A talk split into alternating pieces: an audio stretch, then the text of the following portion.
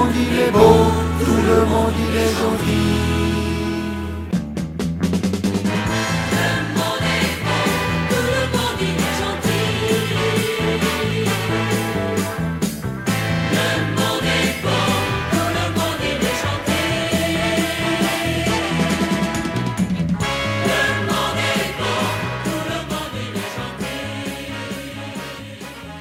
Bonjour tout le monde. Chercher à définir l'action politique implique d'admettre qu'il existe une autorité, quelle qu'elle soit, même si pas forcément intelligente, et qui soit en mesure d'organiser une structure sociale dans une direction voulue et non donnée. Car si cette direction était donnée, nulle intelligence ou autorité supérieure ne serait nécessaire à cette organisation sociale. Cette direction serait donnée par une sorte d'évidence naturelle, quelle qu'elle fût, et serait évidemment suivie et adoptée sur le mode plutôt intuitif par la communauté humaine à laquelle cette direction aurait été donnée. Mais pour être donnée, ou plus exactement pour avoir été donnée, encore faut-il être à même de savoir par quoi ou par qui celle-ci pourrait avoir été donnée. Par un sentiment intuitif d'appartenance naturelle au genre humain et par des comportements garants de la survie de cette appartenance, par observation et réflexion intuitive des faits. Si nulle autorité hiérarchique n'émerge en son sein, comment effectivement localiser une intelligence collective qui soit à même d'organiser cette collectivité vers la voie d'une évolution juste, équitable et, si possible, heureuse, dans un destin restant commun? Si certaines tribus aborigènes semblent encore, à l'heure actuelle, fournir certains exemples, ainsi que quelques tentatives occidentales, il reste que ces modèles nous sont la plupart du temps expliqués par des analyses d'origine le plus souvent extérieures à ces modèles. Aussi, sans chercher à mettre en doute la bonne foi ni la capacité de pénétration de ces exemples par de telles analyses, il est tout de même permis de relever, dans ces cas-là pour le moins, que de telles explications émergent à partir de l'extérieur de ces modèles certes en communication avec des relais internes, mais malgré tout de l'extérieur. Il ressort de cette remarque que certains doutes au sujet de la compréhension et de l'interprétation de ces exemples peuvent être émis. Aussi, comment sera-t-il possible d'en ressortir cet trait de façon certaine et qui pourrait répondre au sujet de cette possible intelligence collective?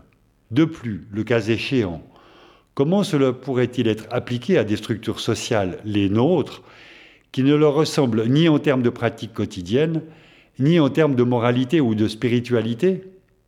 Emprunter le chemin de ces exemples, ancestraux ou marginaux, me semble pour ma part peu convaincant. Est-il possible alors de chercher à déceler un tel type d'intelligence collective dans le cadre de notre propre structure sociale dominante, de celle qui, insistant sur ce fait, place le système d'autorité supérieure appartenant à l'élite et le mérite individuel au premier plan de la compétence politique et sociale? On peut, comme il a été dit précédemment, observer et analyser certains types de structures marginales en recherche d'une telle intelligence collective. À cette proposition, deux doutes peuvent apparaître. L'un, comme évoqué auparavant, considérant que l'analyse pourrait être effectuée à partir d'un extérieur de ces structures en lien avec des relais internes et présentant l'inconvénient d'éventuelles distorsions d'appréhension du modèle. Dans le cas contraire, l'analyse parvenant de l'intérieur de la structure, la compréhension extérieure recevant cette analyse de l'intérieur peut également présenter ce type d'inconvénient de distorsion dans la compréhension de cette analyse ou dans son interprétation, sujette à subir une tendance à vouloir ramener cette analyse dans un certain rapport avec la structure dominante.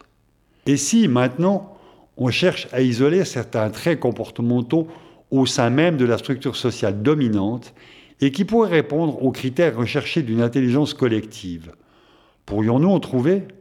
Pour ma part, cela me semble possible, voire même évident. Et pourquoi pas, puisqu'il faut bien admettre que si notre société subsiste, ce n'est pas seulement parce qu'elle tente d'évoluer en dehors de sa retransmission génétique et historique, mais aussi parce que, évoluant, elle se reproduit. Et donc, se reproduisant, elle contient encore inévitablement certains traits de ce qui la rattachait, et la rattache encore, à son organisation sociale passée. La question qui se pose alors est de savoir si ces modèles d'organisation passés, comme cela a été évoqué précédemment, relevaient d'une intelligence collective. Et tenter de répondre à cette question implique des doutes au sujet de l'homogénéité de la réponse. Car si ces collectivités passées pouvaient être qualifiées de collectivement organisées, ce qui semble très difficile à prouver historiquement, elles devaient également certainement contenir déjà en germe cette individualisation vers laquelle son évolution semble l'avoir dirigée et la dirige encore. Car effectivement, si cette évolution semble advenue, il lui faut nécessairement un point d'origine de cette évolution, et donc une motivation. Mais si maintenant on tente de rallier ces deux pôles, du collectif et de l'individuel, en le faisant passer du choix sélectif collectif ou individuel à celui de la complémentarité collectif et individuel. Que peut-on observer?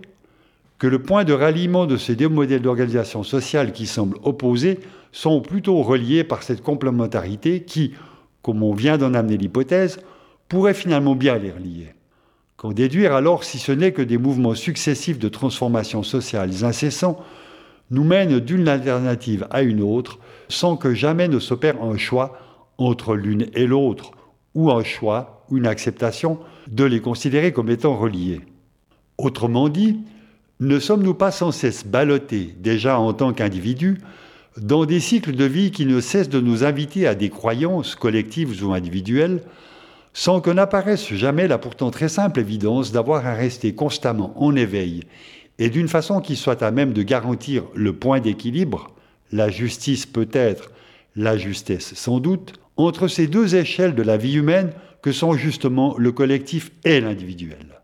Pourquoi sans cesse ce basculement permanent de l'un à l'autre, sans que parvienne à être garantie la permanence du respect de l'une aussi bien que de l'autre de ces dimensions, pourtant inhérentes à l'exercice de toute vie humaine? Peut-être parce qu'il est plus simple d'abandonner toute vigilance à cet égard en sa propre existence et de préférer à cela le choix d'une appartenance socialement affichée mais qui peut aussi, dès lors, et hors de cette vigilance, correspondre ou non à cette appartenance dans nos comportements réels et quotidiens. Parallèlement à tout cela, il est une question que peuvent amener en creux toutes ces réflexions, et c'est celle qui se pose concernant un ordonnancement social organisé et donc d'un certain ordre social régi par des lois censées être communes. Pour reprendre dans cette dimension la question de régulation d'un ordre social entre l'individuel et le collectif, qu'est-ce qui peut jouer ce rôle en dehors d'un système de lois et donc de contraintes et de droits censés être reconnus dans un consensus formé par la collectivité des individus? Car finalement, la question de cette régulation censée y permettre la cohabitation existe soit dans l'application rigoureuse d'une régulation individuelle de ces deux dimensions de l'individuel et du collectif, soit cette régulation est imposée par le champ du consensus prétendument ou effectivement consenti. Et les notions de prétention ou d'effectif jouent ici un rôle important, puisqu'elles impliquent des divergences d'opinion et d'application dans l'assentiment à ce consensus. Effectivement, de l'individuel peut émerger un ressentiment à l'égard d'un tel consensus. Tout comme du collectif peut émerger un sentiment de puissance excessive donné à ce consensus. Et là, peut-être, se trouve la ligne de fracture de notre société, et ceci aussi bien à l'échelle individuelle que commune. Car, comme il a été évoqué auparavant, même à l'échelle individuelle, une existence peut ne pas être si homogène et comporter des cycles qui peuvent faire passer d'une conviction à une autre. Considérant ce fait, et admettant que celle-ci puisse se révéler juste et impartiale, la loi, venue du consensus, se doit de poser la limite socialement acceptable sur ce sujet. Mais voilà la question, peut-elle être cela? Ce qu'on observe en tous les cas le plus souvent concernant la loi, c'est que de l'individuel au collectif, chaque camp l'incrimine tour à tour selon le fait qu'elle peut aider ou empêcher les ambitions de chacun de ses camps. Et donc, ici encore, la question du champ des convictions personnelles reste posée, et qui peuvent facilement chercher à choisir leur camp et donc se cantonner. Au bout du compte, et comme on l'observe actuellement aussi bien dans le champ dominant que dans celui de la résistance, la question ne serait-elle pas toujours, un millénaire après l'autre, celle de la division? Les mathématiques, depuis trop longtemps peut-être, nous enseignent entre autres choses qu'on peut diviser ou multiplier. Et effectivement, on se multiplie tout en divisant. Ne pourrait-on sortir de ce dogme envisageant que c'est dans un rapport de l'un à l'autre que l'on pourrait cheminer plus sereinement? Non de multiplier ou de diviser, mais plutôt de trouver dans un être permanent la conscience qui permette de vivre sans avoir sans cesse à se préoccuper de savoir s'il est plus juste de vouloir diviser plutôt que de multiplier, ou de faire les deux dans un incessant jeu de débordement de l'un à l'autre. Car effectivement, de division à multiplication, il faut toujours une unité de base multipliable ou divisable. Ne pourrions-nous devenir cette unité de base, à la fois individuelle et collective, désormais une et indivisible, et suffisamment incarnée pour ne pas avoir à chercher son salut dans une quête perpétuelle de multiplication Pour l'instant, il semblerait bien qu'un simulacre de cette unité indivisible existe par la loi, censé garantir la cohésion d'un tissu social qui s'étiole pourtant de plus en plus dans des divisions que son exercice accroît. Et comment pourrait-il en être autrement, puisque, suivant les circonstances et les individus, celle-ci se révèle soit de nature protectrice ou au contraire agressive, et ce qui permet justement à certains de s'y conformer et à d'autres de s'y opposer. Être en la loi ou hors la loi, à nouveau un choix binaire et qui s'impose. Et, comme toujours, des choix en opposition. Mais des en la loi ou des hors la loi, il en existe de toutes sortes. Certains peuvent sembler plus légitimes que d'autres, et là encore, la question ne manquera pas de diviser à nouveau. Car effectivement, quelle équivalence trouver, par exemple, dans le terme de hors-la-loi, entre un contestataire excessif s'opposant à une finance devenant totalitaire et un financier véreux qui s'opposerait à la régulation financière?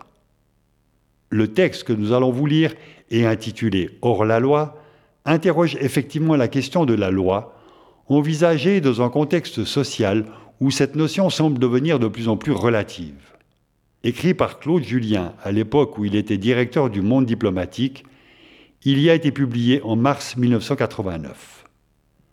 C'était Patrick Rion pour cette introduction.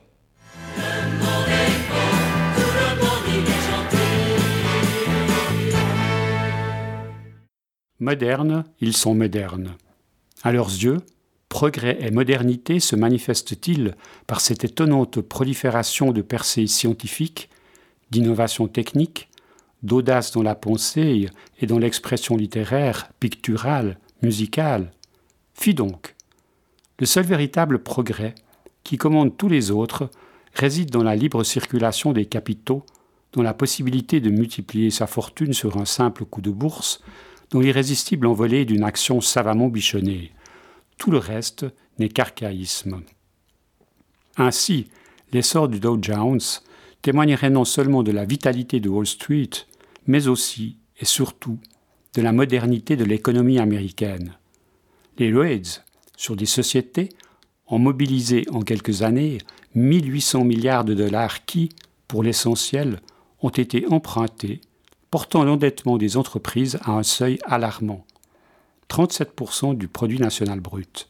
La revue Time note que cet affairisme frénétique s'effectue au détriment des investissements à long terme, des salariés, de la localité dans laquelle l'entreprise est installée et finalement du contribuable, puisque les intérêts sur ces emprunts sont déductibles de revenus imposables. Financièrement rentable pour quelques-uns, économiquement nocif pour la communauté nationale, ce jeu s'est étendu à l'Europe. L'an dernier, les Lloyds, en Grande-Bretagne, emporté sur 34 milliards de dollars. En France, les rachats plus prudents sont quand même passés de 884 en 1987 à 1522 en 1988. Aux États-Unis, où ils sont particulièrement sauvages, les Lloyds sont souvent comparés à un monopoly géant. Le représentant Edward Markey parle plus justement de cannibalisme d'entreprise. Car, pour rembourser les banques, le Raider doit en général dépecer l'empire industriel et commercial qu'il vient d'acquérir. Revente par secteur et fermeture d'usines conduisent à des licenciements massifs. Bon nombre de femmes et d'hommes ont ainsi rejoint ce flot grandissant de chômeurs qui, au bout de toute espérance, portent un regard vide sur leur main droite condamnée à l'inactivité, pendant que la main gauche, comme à leur insu, est honteuse d'elle-même, se tond pour quémander une aumône? Le démantèlement après rachat est le prix que toute société avancée devrait payer pour se conformer à la conception moderne de l'économie. Le capitalisme financier a supplanté le capitalisme industriel. Moins de risques, moins d'efforts, plus de profits.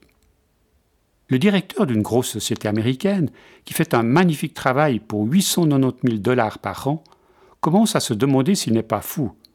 Observe Time. Des spéculations lui rapporteraient tellement plus.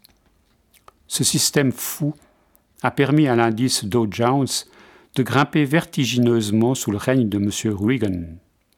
L'économie américaine n'en est pas moins lourdement hypothéquée par un endettement intérieur, pouvoir public ménages, firmes, de 7500 milliards de dollars, à quoi s'ajoute une dette extérieure de 500 milliards. Qui dit mieux?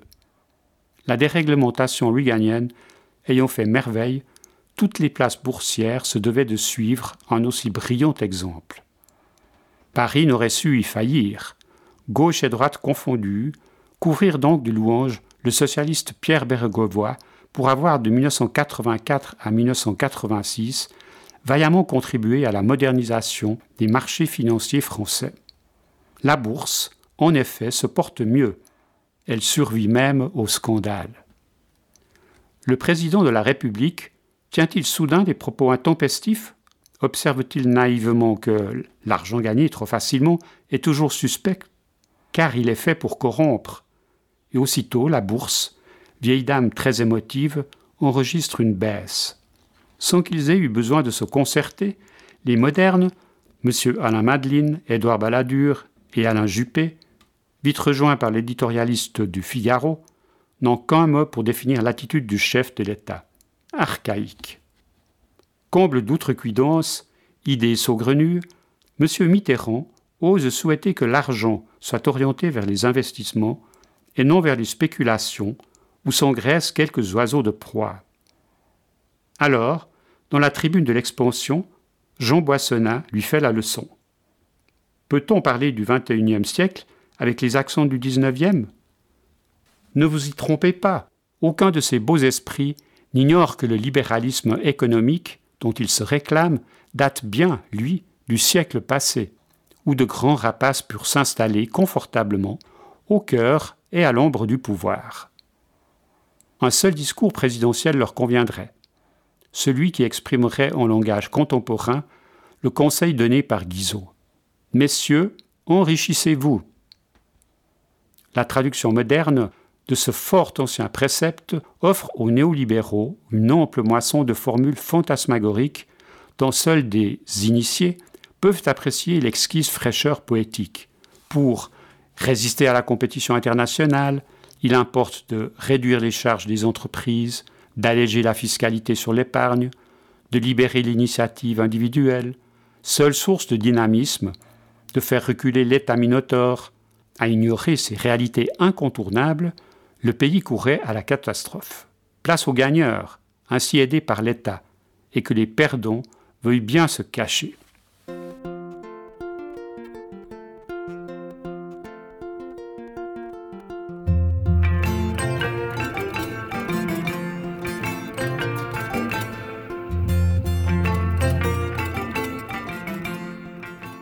Le pire ne réside pourtant pas dans le brutal contraste entre l'opulence ostentatoire et une pauvreté d'autant plus visible qu'elle aimerait bien passer inaperçue. L'inacceptable n'apparaît pas seulement dans la joyeuse valse des millions sous les yeux de familles auxquelles manquent deux ou trois cents francs en fin de mois. L'intolérable, c'est que ce dualisme au cœur de la société républicaine s'accentue sous le vénérable manteau de la loi. Les moyens de s'enrichir peuvent être criminels au moral, quoique permis par les lois, écrivait d'Alembert.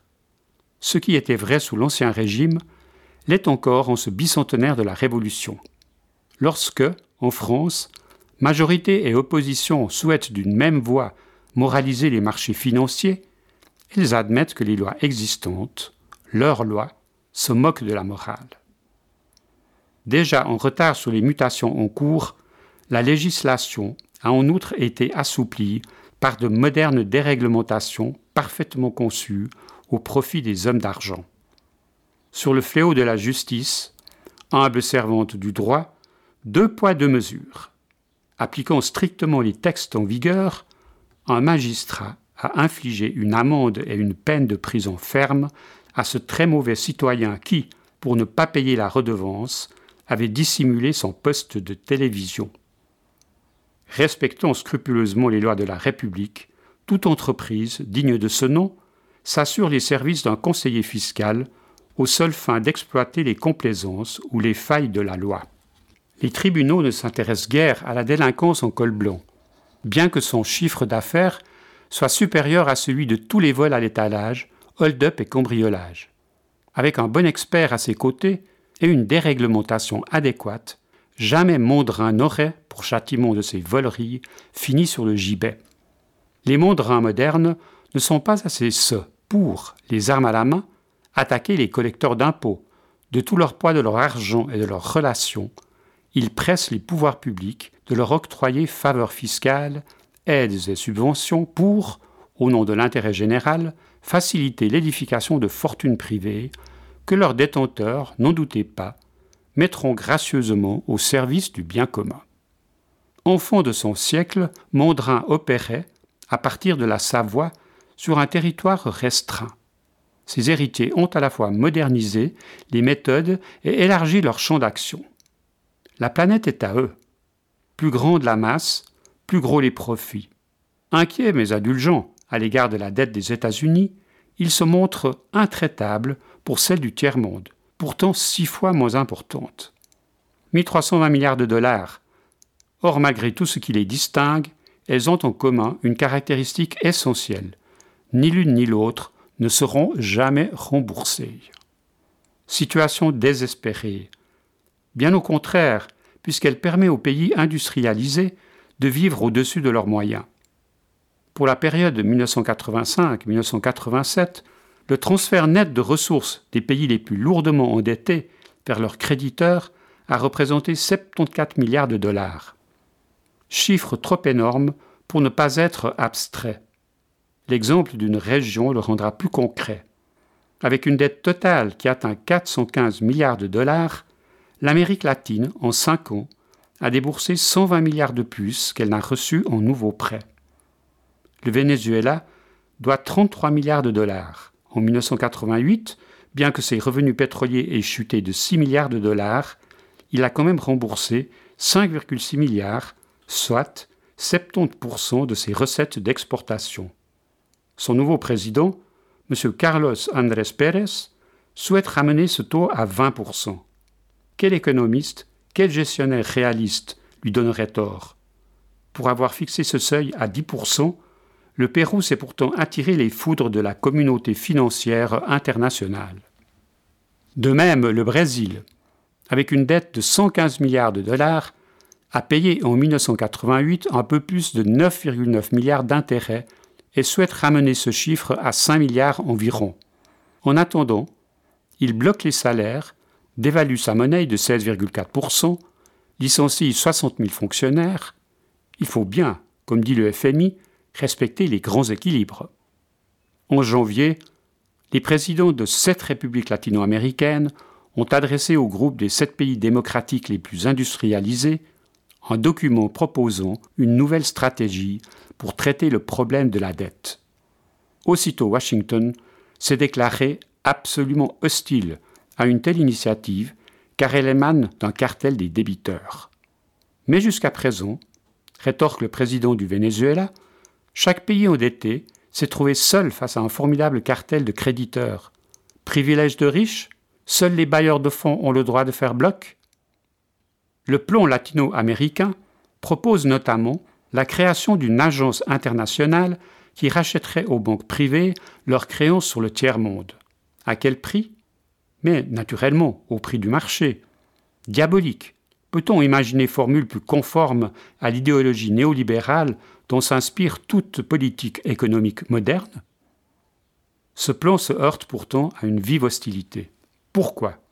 Les banques américaines ne peuvent faire figurer à leur actif des créances dont les intérêts ne leur ont pas été payés. Leur bilan, se trouvant ainsi amputé, elles voient alors chuter le cours de leurs actions à Wall Street. Pour atténuer le choc, elles s'efforcent donc de vendre, fût-ce au-dessous de leur valeur nominale, leurs créances les moins sûres. Elles espèrent ainsi soutenir le prix de leurs actions et améliorer leur aptitude à collecter de nouveaux capitaux, note la Banque mondiale. Ce négoce de créances a atteint 12 milliards de dollars en 1987 et 30 milliards en 1988. Mais les créances sur l'Argentine ont été vendues en septembre dernier à 21,75% de leur valeur scripturale, à 46,25% pour le Brésil, à 47,25% pour le Mexique.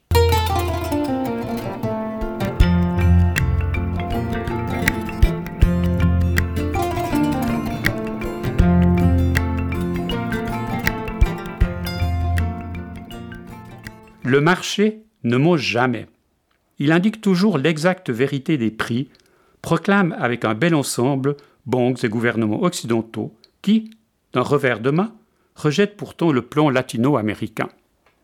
Mais comment justifier ce refus?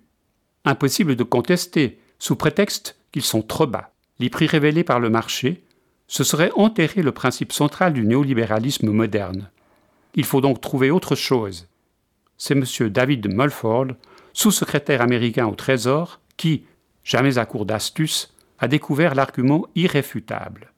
Adopter le plan latino-américain reviendrait, dit-il, à politiser le problème de la dette. Subtile logique. S'arrogeant un monopole exorbitant, tout État autant décrété, à sa guise, que tel schéma financier ou telle grève est politique, et donc éminemment condamnable renonçant à ces odieuses activités de bandits de grand chemin, Mondrin, de nos jours, s'inscrirait sans aucune hésitation à des cours de rhétorique. Satisfait de sa trouvaille, M. David Mulford va exploiter son avantage. Il reproche au président du Venezuela de ne pas avoir mentionné, en présentant son plan, la fuite des capitaux qui, en toute liberté, quittent le tiers-monde endetté pour aller prospérer dans les pays industrialisés. Comment ne pas lui donner raison? Les banques font valoir que cette évasion de capitaux, parfaitement légale, représente des centaines de milliards de dollars, environ 40% de l'endettement extérieur. Un pays ne peut à la fois geindre parce que le service de sa dette le saigne à blanc et tolérer que ses plus riches ressortissants envoient leur fortune à l'étranger au lieu de l'investir sur place pour contribuer au développement national. Certes, pour sauvegarder les intérêts du pays, toute démocratie en tantinet dirigiste peut, comme la France le fit souvent, instaurer un contrôle des changes et donc empêcher la sortie des capitaux. Mais au nom de la modernité, le néolibéralisme économique prône leur libre circulation. Débat cornélien ou hypocrite argusille Le Financial Times rappelle opportunément que les banques occidentales veulent généralement ignorer leur propre rôle en tant que bénéficiaires de cette fuite de capitaux qui, pour l'essentiel, vont se placer chez elles. Au besoin, pour attirer cette manne, le gouvernement les aide en élevant les taux d'intérêt. Ainsi riches et pauvres du tiers-monde contribuent, chacun à sa manière, à financer les pays industrialisés. Les pauvres, sous la contrainte de leur gouvernement démocratique, en subissant les rigueurs du FMI, blocage des salaires, suppression des subventions aux produits de première nécessité, abandon de programmes sociaux, licenciement massif de petits fonctionnaires, austérité sous toutes ses formes, afin que le service de la dette alimente le flux de capitaux du sud vers le nord. Les riches, de leur plein gré, en plaçant leurs capitaux dans les pays industrialisés qui leur offrent la plus alléchante rémunération. C'est ainsi que le néolibéralisme économique a suscité dans le tiers-monde un admirable mouvement de solidarité qui transcende tout antagonisme de classe. Il convient d'applaudir. Mais les libres citoyens du Nord n'applaudissent pas. Pourtant gavés d'informations déversées sur eux par les plus modernes médias, ils ignorent par quel tour de passe-passe ils bénéficient des largesses du tiers-monde qui atténuent chez eux les effets douloureux d'une crise interminable. Bien que le mécanisme soit aussi simple qu'ingénieux, jamais le sympathique Mondrin n'aurait été capable de l'imaginer. Il y fallait des esprits d'une autre stature. Voilà quatre ans, M. James Baker, alors secrétaire au Trésor de M. Reagan, aujourd'hui secrétaire d'État de M. Bush, avait sélectionné 15 pays qui appliquaient les réformes de structure impérativement recommandées par le FMI. Pour les récompenser, il leur faisait miroiter l'octroi de nouveaux crédits. Mais cette pompe aspirante foulante n'a pas marché, ou plus exactement, elle a aspiré sans fouler. Il y a eu un flux net de 43 milliards de dollars de ces 15 pays vers les banques, qui, en retour, ne leur ont pratiquement rien accordé. Ce n'est pas tout, car le plus habile système peut toujours être perfectionné. Ainsi, de 1982 à 1988, pour les 15 pays les plus lourdement endettés, les sommes qu'ils doivent aux banques privées ne se sont que très légèrement accrues. Elles sont passées de 262 à 280 milliards de dollars, soit plus 18 milliards. Mais leur dette externe totale est passée de 390 à 490,5 milliards de dollars, soit 109,5 milliards. Ces chiffres signifient que, pour faciliter le remboursement des banques privées, le relais a été pris par des crédits publics, c'est-à-dire par les États, donc par les contribuables. Ceux-ci ont-ils été consultés? Quand donc ont-ils donné leur accord? Mais pourquoi? Alors qu'elles sacrifient à l'économisme et sont en proie à l'affairisme, des démocraties prendraient-elles la peine de solliciter l'avis des citoyens, qui, nul ne l'ignore, n'y comprennent rien Qu'ils fassent donc aveuglément confiance aux experts. Ils sont, eux, compétents. Ils ont mis au point la formidable bombe à retardement que constitue une dette irrécupérable de 1320 milliards de dollars. Mais, imperturbables, ils gardent leur sang-froid. Ils savent que, lorsque cette bombe explosera, ils ne risqueront pas de subir le sort de Mondrin. Le gibet est réservé aux gens de la basse extraction. Qu'ils soient au service de banques privées ou, comme M. David Mulford, de leur gouvernement, les mêmes experts ne manque pas une occasion de porter, avec une bienveillante arrogance, de sévères jugements sur la mauvaise gestion économique des pays débiteurs. Ils ont raison. Projets pharaoniques et achats d'armement ont en effet dilapidé une bonne part des crédits obtenus par le tiers-monde, sans parler des fonds qui ont purement et simplement été détournés vers des paradis fiscaux, bien souvent avec l'aimable concours de respectables institutions financières occidentales. Ces experts trouvent-ils dans leur propre gestion des résultats assez brillants pour les autoriser à faire la leçon? La progression du chômage en Occident, l'astronomique endettement des États-Unis, leurs déficits commerciaux et la faillite de leur caisse d'épargne, la cassure du système monétaire international, la corruption qui éclabousse tant de gouvernements, etc., pourraient éventuellement leur inspirer plus de modestie. En toute bonne foi, les banques commerciales ont cru réaliser une bonne affaire en ouvrant des crédits au tiers-monde. Leurs experts se sont trompés, essentiellement parce que, oubliant les règles élémentaires de leur métier de banquier, ils n'ont pas pris la précaution de s'assurer que leurs prêts seraient affectés à des projets économiquement rentables. Essayez donc de partir en croisière avec le prêt obtenu de votre banquier pour créer une entreprise. Dans les 15 pays les plus endettés, les investissements ont baissé de 40% entre 1982 et 1985 et depuis sont restés stagnants, écrit The Economist. L'appauvrissement de ces pays les a obligés à réduire leurs importations et le sénateur Bill Bradley y voit la principale cause de la perte de nombreux emplois ouvriers aux États-Unis. C'est l'industriel américain qui, plus que le banquier américain, a payé le prix de la stratégie officielle à l'égard de l'endettement, constate à juste titre l'International Herald Tribune. Comment s'en étonner alors que, depuis des années, le capitalisme financier prend le pas sur le capitalisme industriel La France propose bien d'effacer une partie de la dette de certains pays qui, de toute façon, ne parviendront jamais à s'en acquitter.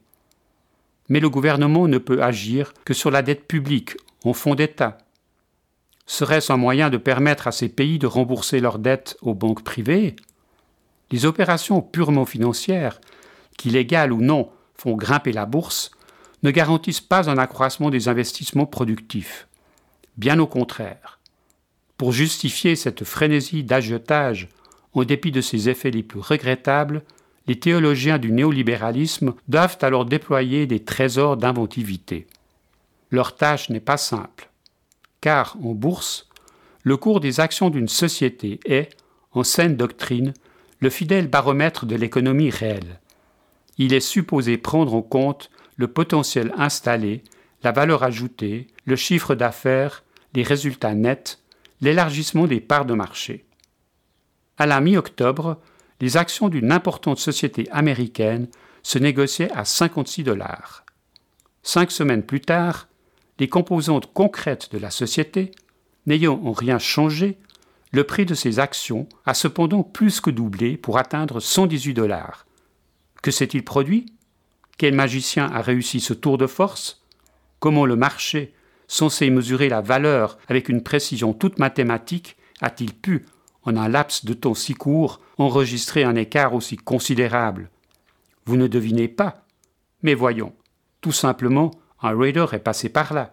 N'est-ce pas merveilleux?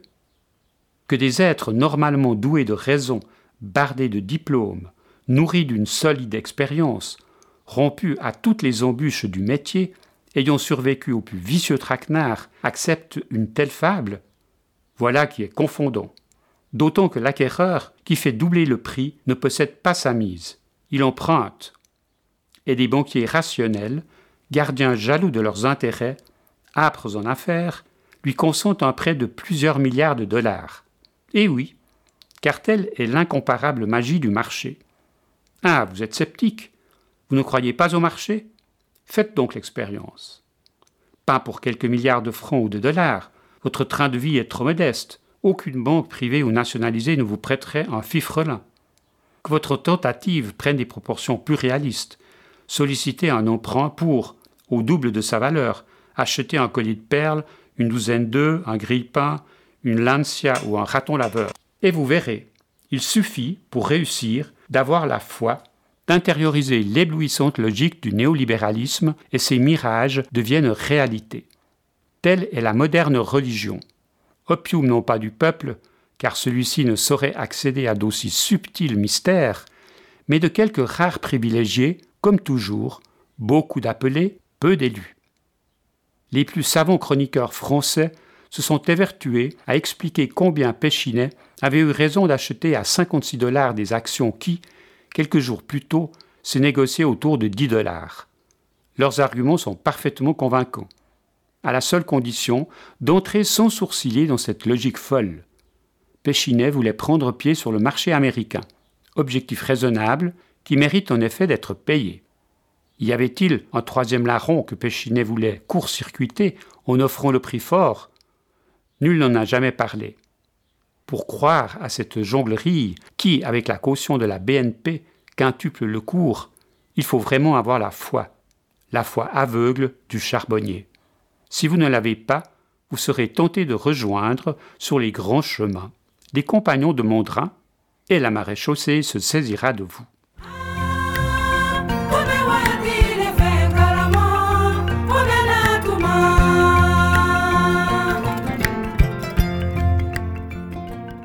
Complexe et fragile échafaudage.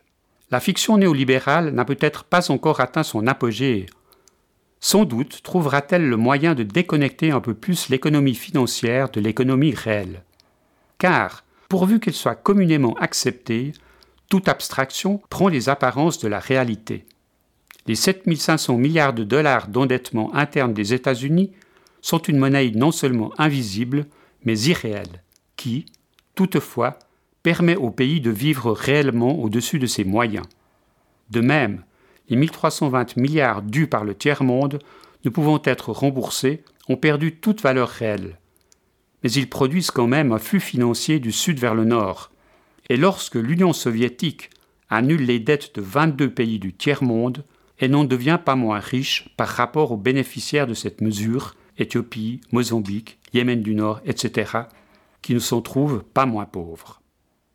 De l'argent qui n'existe pas permet aux Américains d'importer plus qu'ils n'exportent, aux Éthiopiens de posséder des armes soviétiques et aux Égyptiens d'être équipés d'armes américaines.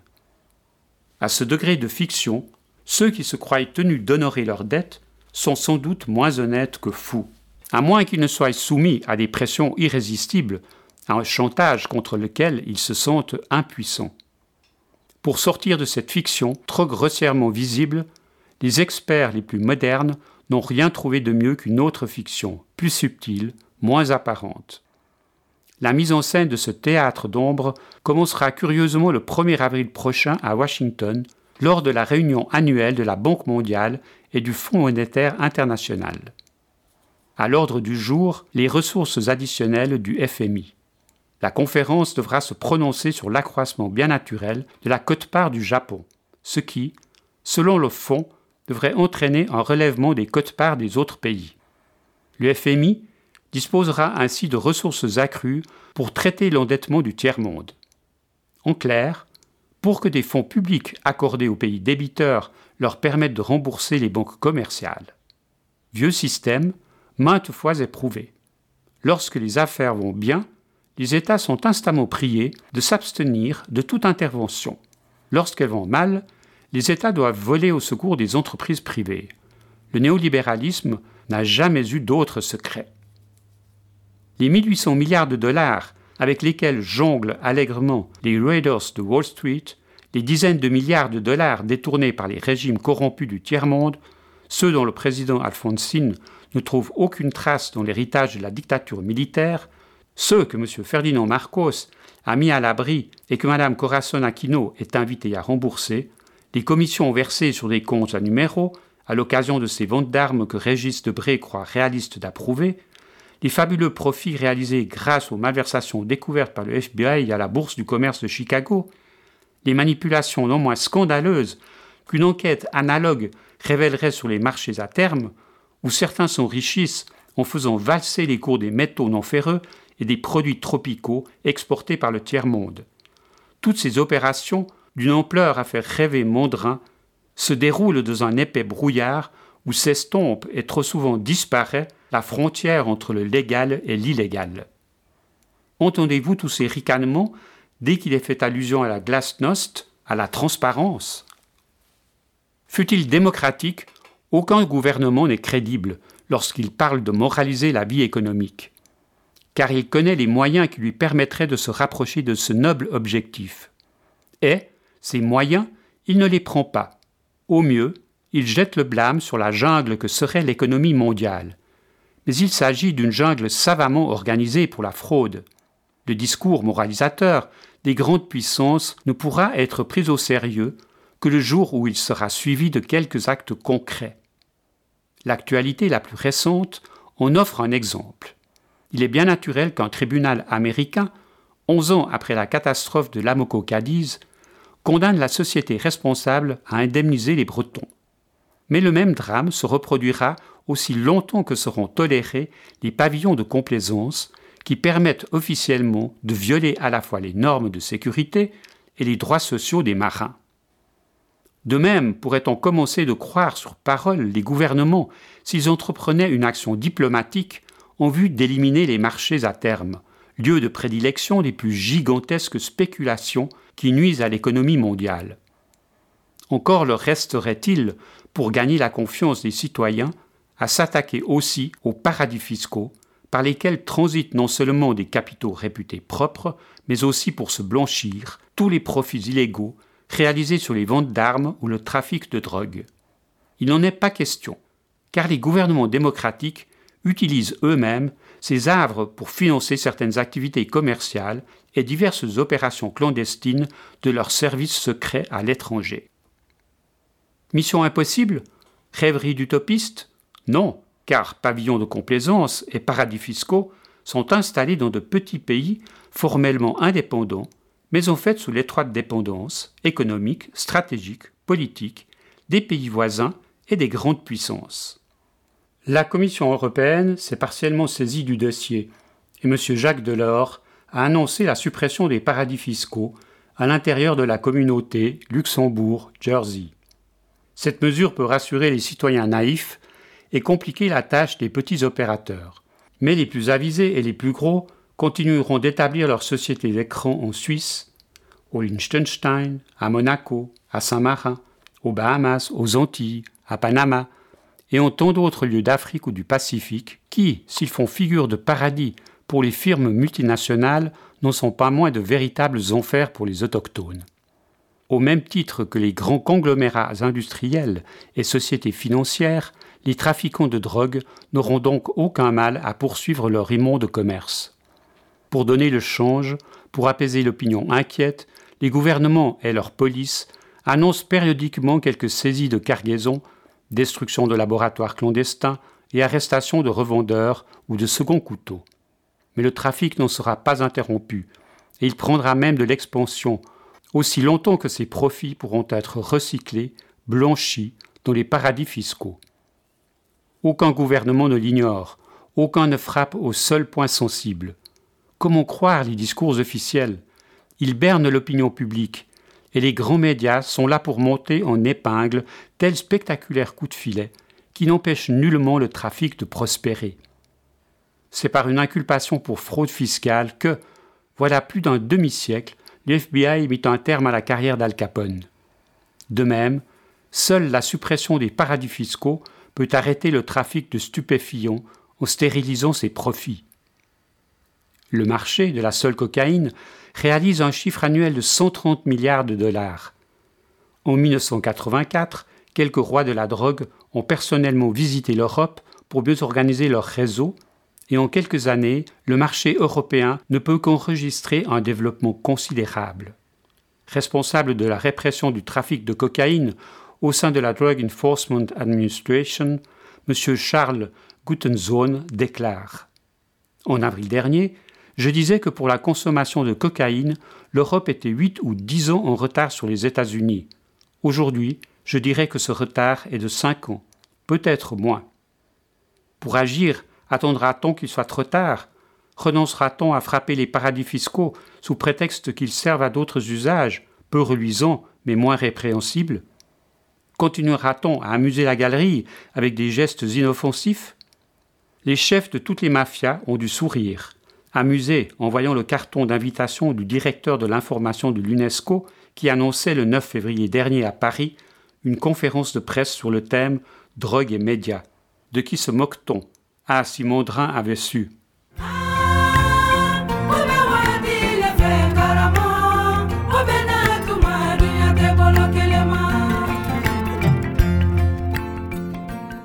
Les cloisonnements d'une information de plus en plus spécialisée dissimulent l'interdépendance des divers domaines de la vie réelle. Ainsi, l'indice boursier n'est pas seul à grimper.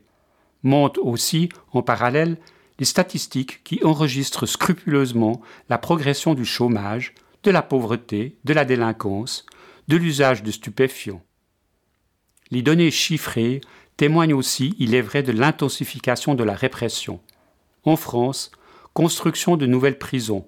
Aux États-Unis, le nombre de condamnés à mort est passé de 500 en 1980 à 2200 à la fin de 1988. Beau record. En pure perte, la sévérité répressive n'empêche pas la lente et inexorable décomposition de sociétés à la dérive. Toujours aux États-Unis, 620 000 enfants sont foyés, mais, précieux indicateur, Wall Street se porte bien. Il faut être équitable. La répression n'hésite pas à frapper parfois les grandes institutions qui, ayant pignon sur rue pour satisfaire leur soif de profit, pervertissent le système et la société elle-même. Ainsi, la firme new-yorkaise Drexel Burnham Lambert, spécialiste reconnue des obligations de pacotille, junk bonds, indispensable à l'activité des Raiders, se reconnaît coupable de manipulation boursière et de délit d'initié. Pour ces crimes, elle accepte de payer une amende que jamais Mondrin n'aurait pu verser aux juges qui l'envoyèrent au gibet.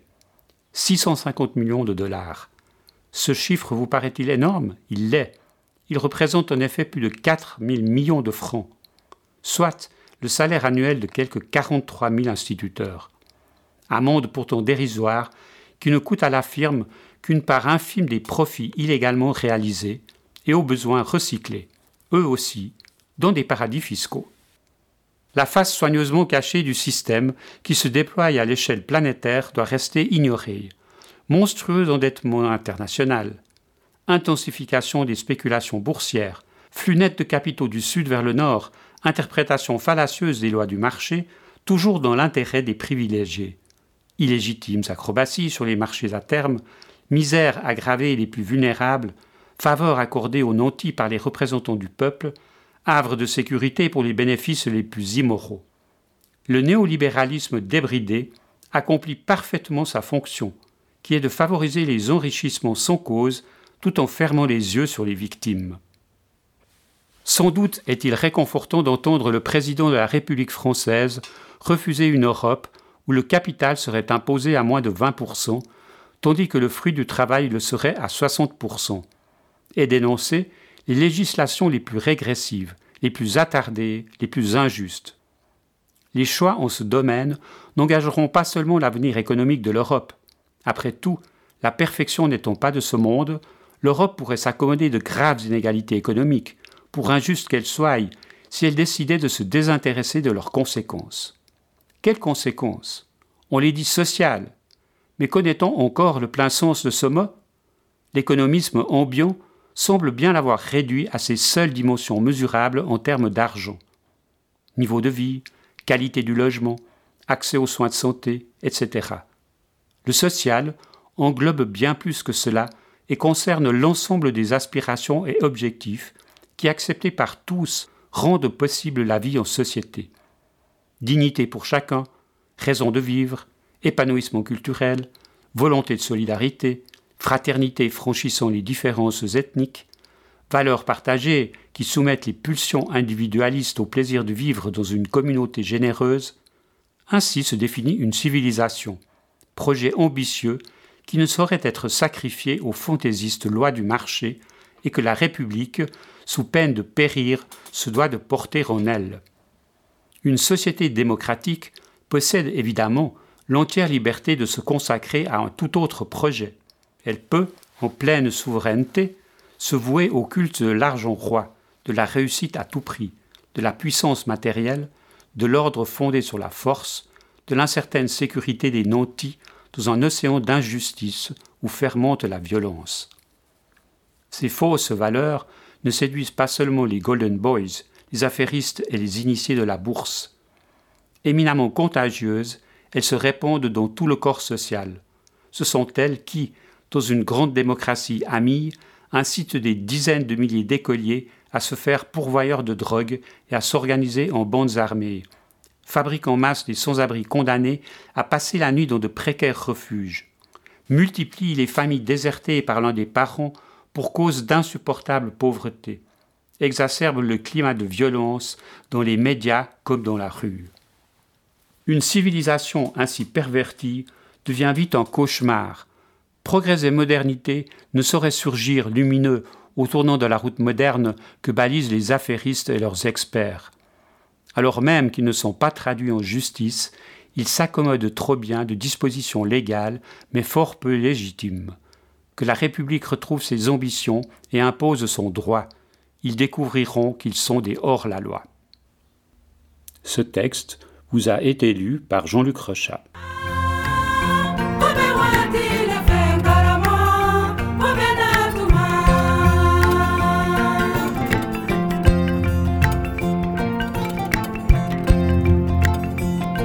Neri korome an neri korome an kori tonyabe nerame kongara kuluko kon kangara yake. Ko sabu à la conception de l'émission, à sa réalisation et sa mise en onde, Patrick Rion, Jean-Luc Rochat, Fabio Cattaneo. Éditeur responsable, Patrick Rion. En partenariat avec les radios locales lausannoises Radio Django et Luz Antenna, qui permettent la diffusion des émissions de Le Monde est beau.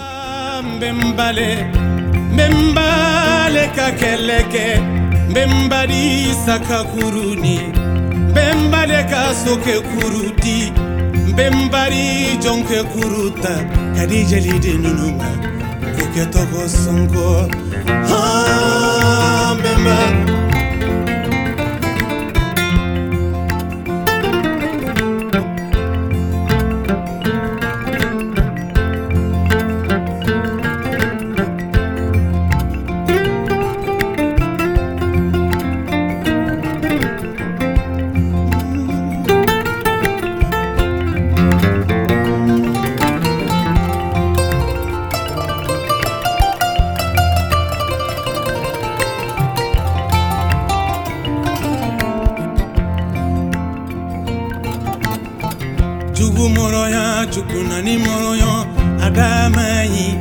ada tɛ tun ya fɔ adama yi ada kasa bɔle a se ma yi a sen tɛ sigi la a kɔnɔ ma yi a kɔnɔbara bɛ a bɛ hakili jigi jɔn na a bɛ miiriya jigi suruku la suruku wara kɛlɛyɔrɔ dɔ suruku bɛna mangara ni kelen ni. Suruku binɔ kan kɔ kan kari suruku ma balema musolu surukuma balemakɛlu sɔn hakili majiga wɔlɔden nunu na surukuma furumuso sɔmolu senkobiran fanda. Ah, An benba tɛ se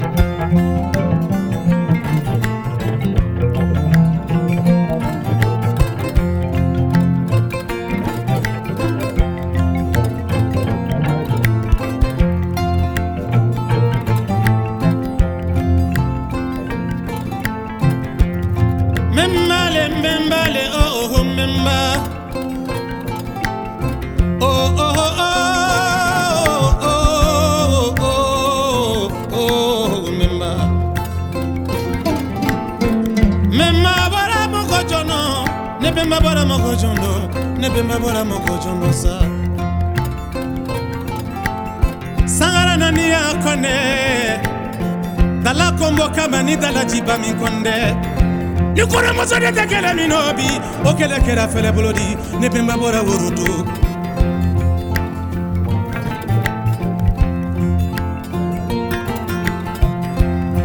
memale memale memba. Oh oh oh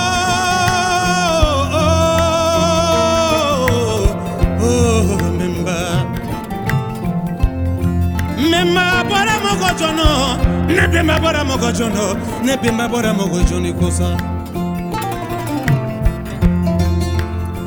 farajata takajalajata kitakurujata iyanijata e eh. marijata suwana molo kona musu de lani sanji sokosoko simanisi masalabajakumalu kabalasimu firikini koma, cɔmanu ni jɔn mamaya fuyetugu fula kɛtɛtugu kɛla ahan ne bɛma bɔrɛ woro dagajala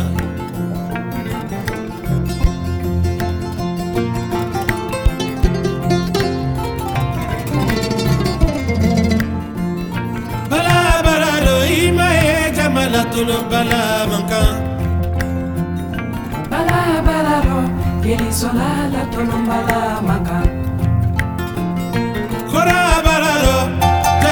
mala tolokora manka akora bararo kilisona na tolokora manka koni bararo ima e jamala tolokoni koni bararo